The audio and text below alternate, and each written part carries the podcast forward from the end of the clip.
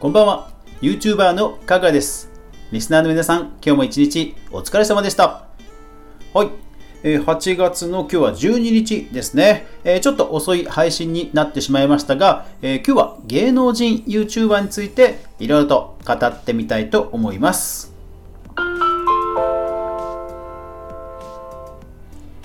かぐわ飯。この番組は YouTuber であるかぐわが YouTube 周りの話題やニュース、動画制作の裏話をゆるりとお話しするラジオ番組です。ツイキャス、スタンド FM のライブ配信を含む全15アプリで好評配信中です。ぜひお好みのアプリで購読、登録、フォロー、いいね、よろしくお願いします。ただ公開収録ということなので、えー、ライブのね、え視聴者の方でリアルタイムに反応できないかもしれませんが、そこはよろしくお願いします。はい、今日芸能、えー、夏休み企画第2弾ということで、芸能人 YouTuber について、まあ思うところをね、えー、いろいろ語っていこうかなと思います。ちょっと最終的にね、うまくまとまらないかもしれないんですが、えー、そのところはご容赦ください。はい、皆さん、芸能人 YouTuber、今年の上半期、本当にいろんな方がね、えー、参入されましたよね。で、え、その中でも、例えば川口春奈さん、ねものすごくブレイクしましたよね。まあその前にね、本田翼さんっていうものすごくブレイクした流れがあって、まあ川口春奈さんのね、えー、もう大女優さんですよ。大女優さんの、えー、素のね、姿が見られると。えー、実家に帰省した時の動画とかね、ものすごくブレイクしましたよね。ですからまあ、ああいう有名人の方の、まあ、ナチュラルなね、ルーティンが見られるなどなど、新たなこう動画のね、価値を示したことで本当に話題になりましたよね。あと私の中でトピックとして印象深いのはやっぱり石橋貴明さんですね。まあ、トンネルズというお笑い芸人さんのその芸風として、まあ、かなりはっちゃけたことをやるっていうのがまあ芸風だったわけですけどもだんだんほらテレビのねコンプライアンスとかが厳しくなってきてどうなんだろうとえーいうところもあったと思うんですよね。でそういった中で、まあ、当時のディレクターさんと組んで、まあ、要は本当にプロの当時の制作集団ががっつりタッグを組んで YouTube でまあ好きなことをやると。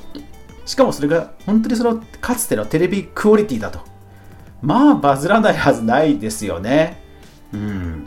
ですからその前段階で、えー、江頭2時50分さんが、えー、もう瞬く間にね100万フォロワー達成したということも記憶に新しいと思います。でもそれってやっぱりこうコンプライアンスかん、まあ、ほぼ関係ない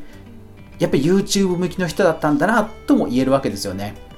ですからまあ今後ねまだまだ増えそうだとは思うんですけど、まあ、一方でその動画を表現する一つの媒体として見れ見た時に僕はこの流れを読み解く一つはフォロワー経済圏という言葉だと思っています。どういうことかというと、私自身コロナ禍でテレビ出演を多数させていただきました。数えたらね、えー、3ヶ月で8回かな。で、なんだかんだ NHK、えー、日テレさん、えー、TBS さん、テレ朝さん、まあ、テレ朝さんは ABEMATV なんですけど、えー、テレ東さん、まあ、ふであとフジテレビさんは協力って形ではあるんですけど一応ねまあ民放あと CBC さんね、えー、民放7社、えー、攻略しました。でですね思ったのはテレビってものすごく人とお金をかけてまあ人をか人をがたくさん関わって作ってるんだなって思ったんですよね。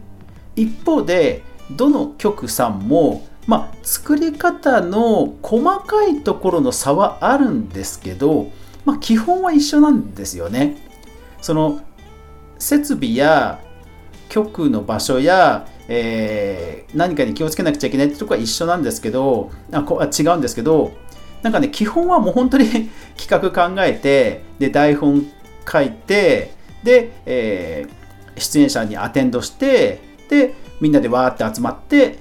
収録してでその後編集して公開っていう風になるわけですよ。で局によっては本当に台本も、えー、本当に箇条書きっていうところだけのことところもありますし僕自身のセリフも一言一言書いてあるプラスアルファで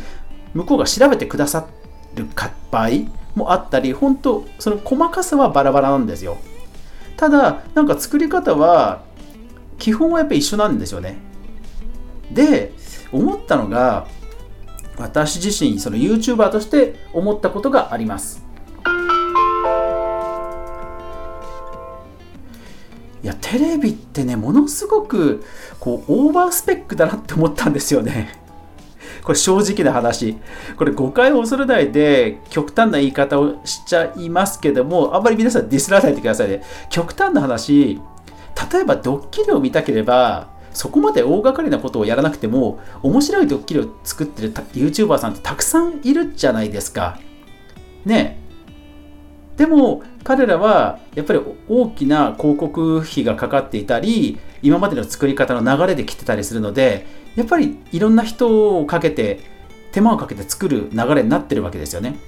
でも、えーと、この間私の知り合いのタイムラインでその制作会社の方が本当に年々仕事がきつくなるっていう、えー、打ち明けを聞いたことがあるって話をされていていやそりゃそうだよなと。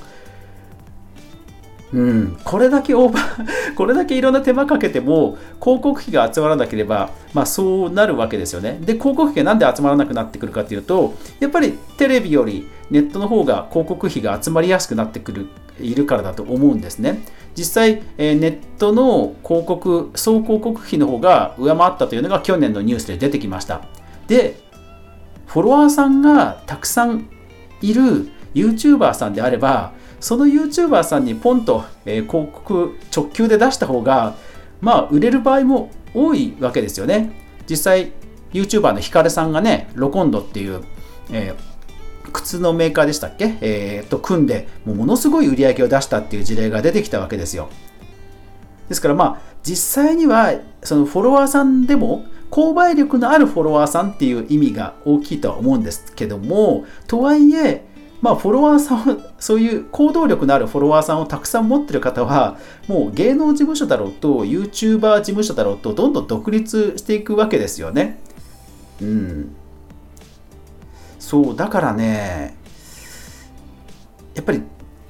芸能人 YouTuber の方も逆に言うとフォロワーをたくさん獲得してそういうフォロワーを今のうちにですよね要は今のうちにたくさん獲得しておいてそういう、えー、フォロワー力をつけないと、まあ、テレビの方はそういうふうにどんどんこう広告費が下がってくる流れがあるわけで自分たちも置いてかれちゃうぞっていう多分ね、焦燥感もある、あの焦りもね、あるのかなって正直思いました。実際、えっ、ー、と、かつて、えー、ふなっしーさんのある記事を見たことがあるんですよ。で、そこで、やっぱりね、どんどんね、テレビの人たちと関わってると、どんどんね、無茶ぶりをされるって書かれてました。爆弾の前で走ってくださいとか。でも、そのエスカレートする様って、なんか YouTube でも聞いたことありません？そういう無茶ぶり。まあ迷惑 YouTuber ほどじゃないですけども。でもやっぱり映像制作の基本って考えるとどうしてもそういう派手な方に行っちゃう演出っていうのはなんか分からなくもないんですよね。でもそれをものすごい時間拘束されてでも出演料だけで済んでえ終わってしまう。だけど、フォロワーがたくさんいらっしゃる方だったら、もっと一瞬で、1投稿で莫大なお金を稼げてしまう。そうなると、うーん、テレビに出演するのもなっていう考えが出てきてもおかしくないですよね。うん。そう、そこまでして取らなきゃいけないのっていう気になると思うんですよ。っていうことがやっぱり実際その、えー、ふなっしーさんの記事でも書かれててで断るようにしていったら徐々にやっぱり仕事がなくなあのテレビから来なくなったって話を書かれてました。だからなんか、なんかその流れの中でどうしてもね、オーバースペック、競争が激しいっていうのもあるんですかね。なんかね、オーバースペックな気がしてしょうがないんですよね。私自身ね、本当に、長い時間拘束されるんですよ、テレビ出演って。うん、まあ、それぐらいいろんなことにこだわらなくちゃいけないっていうのはあるんですけど、でもね、確かに仕事ぶりは大変そうだなって、本当、何社も見てて思いました。うん、ですから、で結局その動画制作の場がテレビなのか YouTube なのかっていうところの違いであってじゃあそこに動画を出す時にどれだけコストパフォーマンスよく制作して利益を出すかっていうところは多分ねビジネスとしては一緒だと思うんですよね。ですからそういうフォロワー経済圏に気づいた芸能人の方々が本当にプロの力を持って逆に最小限のプロチームで挑んだらそりゃすごいですよね。石橋さんのような、まあ、チャンネルの成功もあり得ると本当に思います。うん。ですからまあ僕自身もその動画をこれから今後制作するにあたって別に勝負ではないんですけどやっぱりその動画制作コストを常に考えながらそれに最適化しうる、まあ、YouTube やインスタ IGTV や、えー、Pinterest の動画や、えー、TikTok や、まあ、いろんな媒体はやっぱり組み合わせて考えていきたいなと、うん、本当ね、最近は思うようになりましたね。うーん、いやー、本当ね、皆さん、また下半期、今年の下半期もね、いろいろ変わると思いますから、えー、ぜひお互い注目して、えー、見ていくことにしましょう。そしてよかったらね、あの私のこの、えー、ラジオ番組、えー、週末土曜日は YouTube 関連のニュースまとめもやってますので、一緒にね、学んで、え楽しんでいきましょう。はい。というわけで今日は、え芸能人 YouTuber さんたちをフォロワー経済圏という切り口で、え語ってみたという話でした。最後までご視聴ありがとうございました。やまない雨はない。明日が皆さんにとって良い一日でありますように。そして明日も一緒にみんなで動画から未来を考えていこうぜ。おやすみなさい。